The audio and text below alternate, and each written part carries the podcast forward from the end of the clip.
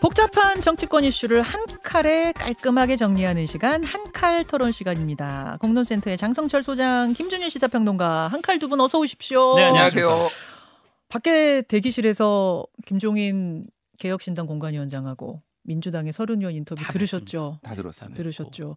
일단 두 분이 어떻게 들으셨나 좀 잠깐 평, 평을 듣고 가야 될 것 같아요. 장 소장님.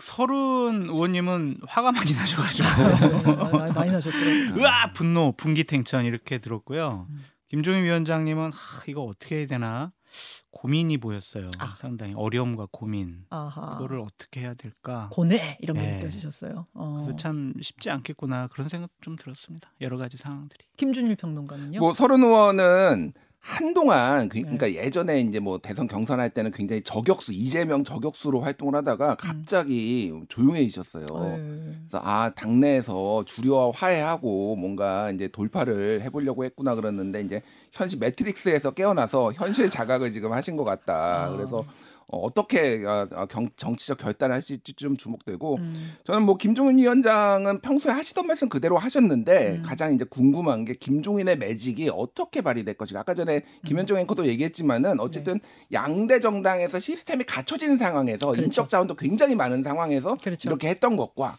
지금은 또 굉장히 다르잖아요. 그리고 이게 비대위원장이 아니라 공관위원장입니다. 예. 어쨌든 전방위적으로 당에 영향을 끼치긴 하겠지만은 공천에 관련해서 이제 음. 하시는 역할이니까 그걸 어떻게 이제 풀어 나갈지 참 김종인 매직이 이번에도 될지가 제일 관건인 것 거기가 같아요. 관전 포인트. 아니 제일 궁금한 거는 네. 이준석 대표 어디 공천 음. 하게 할 거냐, 줄 거냐, 어. 설득할 거냐, 뭐 이런 거죠. 근데 되게 의외였던 게 저는 네. 수도권 쪽으로 마음을 다 잡은 걸로 알고 있었는데 네. 김종인 위원장은 다시 TK 얘기를 하시네요. 그 TK 지금 44일 전에 가가지고 네. 게다가 국민의힘에 지금 공천 파동이나 뭐 이런 것도 없는 상태에서 뭐가 되게 될까 싶은데. 딱 한 군데 있어요. 그냥 감이 잡히는 데가 있는데 거기서는 민주당 의 의원도 된 적이 있고 네. 무소속 의원들이 된 적도 있어가지고 어디요?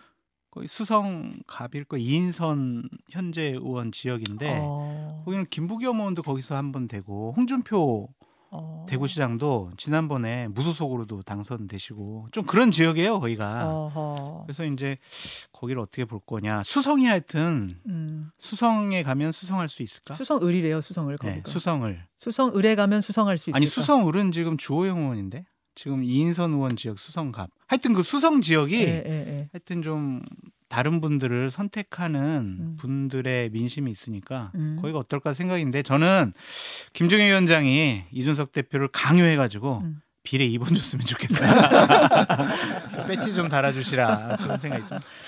자, 예. 이제 총선 44일 남았습니다. 공천 작업은 여러분 동시다발적으로 여러 가지가 진행이 돼요. 그래서 기본적으로 이제 하위 평가된 의원들에 대한 통보가 이뤄지면서 253개 지역구마다 전략 공천이냐 단수 공천이냐 뭐 경선이냐 이렇게 공천 형태도 정해 주고 네.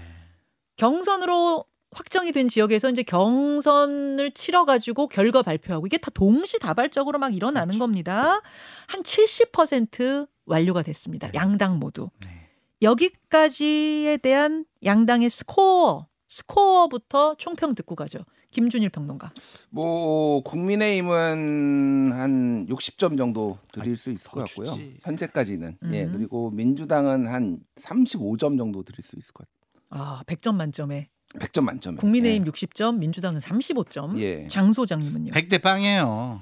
이거는. 어디가 100이고 어디가 빵인데? 국민의힘이 100이고 민주당은 빵이에요. 그러니까 너- 지금 너무 정, 극단적으로 그러니까? 정치권에서는요. 예. 그냥 30%뭐 49% 이거 소용이 없어요. 허. 이거는 그냥 잘 됐냐 잘못됐냐 이걸로 나눠 보면은 민주당 공천 지금 잘 됐다고 하는 분들은 이재명 당대표와 측근들밖에 없고 국민의힘 조용하게 안정적으로 지금 잘하고 있다라는 거는 언론부터 그렇게 나오고 있어요. 음. 그래서 민주당이 지금 공천이 개혁이 아니라 공천 파동이 일어날 조짐이 보인다. 음. 지금도 이제 그런 식으로 흘러가고 있다. 서른 의원님도 그렇게 얘기하시잖아요. 음. 자극적인 언어를 써가면서. 예, 예. 그래서 이거는 지금 공천 문제 관련해서는 민주당이 상당히 대단히 무조건 잘못돼 가고 있다. 이렇게 볼 수밖에 없어요. 일단 장성철 소장님이 이제 보수 참칭 패널에서 저- 제정신이 들어와서 보수 패널로 지금 오신 것 같은데, 근데 물, 맞습니다. 그러니까 저는 약간 동의하는 게 저번에도 제가 말씀드렸지만은 사람들은 이거를 점수로 평가하기보다는 네. 상대 평가로 평가하고 그렇죠. 순위로 평가를 해요. 맞아요. 그러니까 국민의힘 1등, 뭐, 뭐, 민주당 2등 이런 식으로 이제 평가를 하니까 뭐 100대 빵이라는 게 완전 히 틀린 말은 아닌데 음.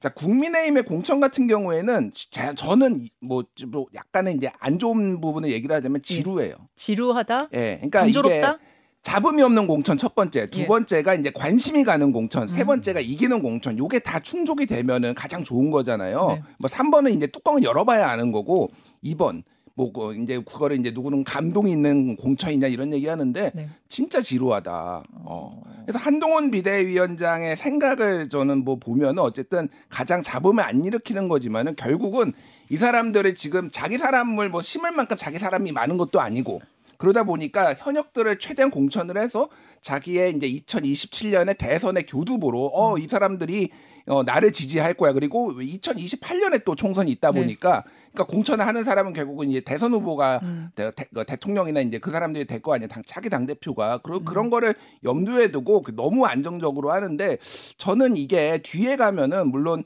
민주당이 너무 큰 파열음이 안 나는 게 전제 조건이지만은 음흠. 상당히 불리하게 작용할 수도 있겠다. 어. 예. 지루합니다, 진짜. 예. 장 소장님은요? 그 저는 당 대표 보좌관을 하면서 공천 과정을 지켜봤던 입장에서 당 대표가 공천권을 행사하는 것은 지극히 당연하고 잘하는 거다라는 좀 생각이 들어요. 그냥 외부에서 임명된 그 내 의지로 임명되지 않은 공천관리위원장과 공천관리위원이 네. 공천을 좌지우지하는데 그 결과를 당 대표가 다 책임지면서 선거를 치러야 되는 것은 불합리하다. 그래서 어쨌든 한동훈 비대위원장이 조용하게 갈등 없이 분열 없이 안정적으로 이번 공천 관리하자. 그게 어떻게 보면은요 국민 참여 경선이에요. 상향식 공천이에요. 음. 대부분 다 경선 때려버리잖아요. 네네네. 그러면은 지역 민심, 지역 관리 잘하는 사람들, 우리가 정치적인 판단, 정무적인 판단 없이 그냥 지역 주민이 원하는 사람 공천 주겠어. 어. 이것이 이제 김준일 평론가께서는 지루하다라는 표현을 쓰셨는데 예. 워낙 이제 민주당에서 정무적인 판단을 판단이 강한 공천을 하고 있기 때문에 상대적으로 좀 잘하는 것처럼 보인다. 음. 그러니까 싸움 나서 시끌시끌 재밌는 것보다는 차라리 재미가 없어라도 네. 조용한 게 이번엔 낫다. 그러니까 어떤 남편이 와가지고 맨날 술 먹고 와가지고 집안 막 물건 뭐 부러뜨리고 막 욕하고 막 이러는데 음. 재미없는 무미건조한 남편이 와가지고 설거지해 그럼 설거지도 하고 뭐 청소도 하고 근데 재미는 없어 그냥 뭐 그냥 가만히 있어 그냥 밥 밥 주면은 밥 잘 먹고 근데 어느 것이 더 안정화되고 가정의 평을 유지할 수 있느냐를 네. 봐야 되는데 비유가 좀 적절하지는 않은 아, 것 같긴 합니다. 근데 어쨌든 남아 있는 곳은 좀 문제인 것 같습니다. 자, 근데 이렇게 요거는 예, 예. 제가 한 마디만 더 말씀드릴게요. 그러니까 우리가 2016년에 김종인 매직을 한번 생각해 볼 필요가 있어요. 음. 김종인 비대위원장이 와가지고 네. 공천에까지 어느 정도 영향을 줬잖아요. 음. 그때 어마어마하게 많은 사람들을 쳐냈나요? 딱 상징적인 사람 두 명이었어요. 이해찬 대표 음. 그리고 정청래 의원. 아 민주당 민주당 공천할 때? 2016년 민주당 예, 예. 공천할 때 제가 말씀드린 건 뭐냐면은 친노 패권주의에 대한 반감을 누그러뜨리는 거를 위해서 딱 핀셋으로 딱딱딱 해가지고 그거에 대해서 컨셉을 딱 잡았단 말이에요. 음. 아하. 그러니까 지금은 컨셉이 아무것도 없습니다. 제가 말씀드린 거는 막 한동훈 비대위원장이 사실 공천하는 거 아니고 따로 이제 네. 공관위원장이 있긴 하지만은 이게 지금 무슨 컨셉이냐라는 어. 거를 사람들이 어쨌든 이 정권에 대해서 지금 네. 한동훈 비대위원장의 인기가 올라가면서 상대적으로 이제 그게 좀 가려지긴 했지만은 이 정권에 대해서 특히 몇몇 인사에 대해서 불만이 있는 사람 그, 그- 그 음. 어떤 인사들이 있단 말이에요. 그거에 대해서 상징적으로 딱 했을 때 굉장히 더 순항할 수 있는데 너무 부자 몸, 몸조심하는 게 보인다. 이게 나중에는 어. 조금 다시 이제 정권 심판론이 좀 세졌을 때 뭐가 바뀌었냐 이런 것으로 이제 그 부메랑이 될 수 있다라는 자, 거예요. 그럼 그 부분 이야기를 해볼게요. 지금 민주당에서는 계속 지도부가 얘기하는 게 공천 잡음 지금 뭐 가- 공천 갈등 뭐 시끌시끌하지만 요거 정리되고 나면 상황이 달라질 거다. 반전될 거다. 여론 바뀔 거다. 이 희망을 계속 걸고 있는 것 같아요. 그 첫 번째 카드로 생각하고 있는 게 2월 29일 돌아오는 목요일에 있을 특검입니다. 쌍특검. 아, 이제 김건희 여사 특검에 대해서 어, 대통령이 거부권 행사한 다음에 여러분 재투표하는 거거든요. 재의결하는 겁니다. 여기에서 어느 쪽으로 결론이 나오든 아마 민주당이 유리한 이, 이런 쪽으로 여론이 움직일 거다라는 이 기대를 하고 있는 것 같아요. 장 소장님 어떻게 생각하세요? 전 다르게 보는 게 민주당에서 반란표가 더 많이 나올 것 같아요. 그 무슨 말씀이에요? 민주당에서 공천 파동이 일어나고 있잖아요. 네. 그럼 민주당에서 지금 공천을 못 받는 사람, 공천을 못 받을 것 같은 사람, 예. 그리고 민주당 출신 중에서 지금 밖으로 나가 있는 분들이 이재명 당대표 좋은 일 안 시켜줄 것 같아요. 어, 그래서 어, 어, 자칫 잘못하면은 지난번에 표결한 것보다 네. 재의결했을 때의 표가 오히려 더 적어질 수가 있다. 찬성표가. 좀 그렇게도 아. 전망을 해봐요. 국민의힘은 지금 똘똘 뭉쳐 있잖아요. 네, 네. 근데 민주당은 분열돼 있어요. 네. 그 저는 우리는 그냥 상식적으로 어 국민의힘 공천 파동 나가지고 결국에는 국민의힘에서 이탈표가 나와서 찬성표가 더 많아질 거야. 음. 200표 될 수도 있어. 막 이랬는데 네, 네. 반대로 민주당에서 이탈표가 나와가지고요 찬성표가 더 적어질 수 있다. 그래서 이재명 어, 대표에게 더 많은 비판과 어. 리더십에 대한 상처를 받을 수 있겠다라는 생각이 들더라고요. 이게 무기명 투표잖아요. 그렇죠. 지금 제 의견 무기명 투표인데. 아니 서른 의원님이 예를 들면 이재명 당대표 좋은 일 시켜주겠어요. 그거 뭐 뭐라고 알수 몰라요. 없는 거고 알수 없는 거죠. 장, 장 저기 기- 김준일 에디터. 그 보수 평론가의 어떤 희망과 기대를 지금 적극 반영한 게 아닌가 그러는데 자 생각을 해보십시오. 지금은 어쨌든 정권에 대한 어떤 불만들이 굉장히 깔려 있는 거예요. 정권 심판론이 깔려 있는데 여기에서 만약에 이탈표가 민주당에서 나온다 네. 그러면은 무기명 투표지만 야 누가 이거 음. 던졌어라고 소위 말해서 민주당에서도 색출이 들어갈 가능성이 높고. 그리고 사람들이 어 누가 누가 던졌을 거다라는 예측을 할 거 아니에요.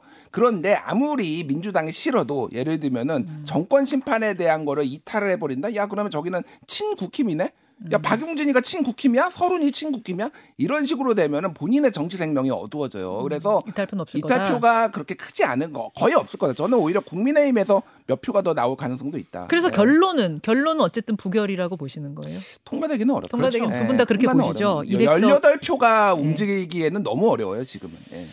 예. 이렇게 될 경우에 민주당의 구상은 아마 김 여사 이슈가 다시 떠오를 거다. 그러니까 지금 막 공천 이슈, 공천 잡은 민주당 공천 파동 이런 거지만 다시 이슈가 김건희 여사 이슈로 가지 않겠느냐. 공천 아, 저 선, 선거의 화두가 어떻게 보세요?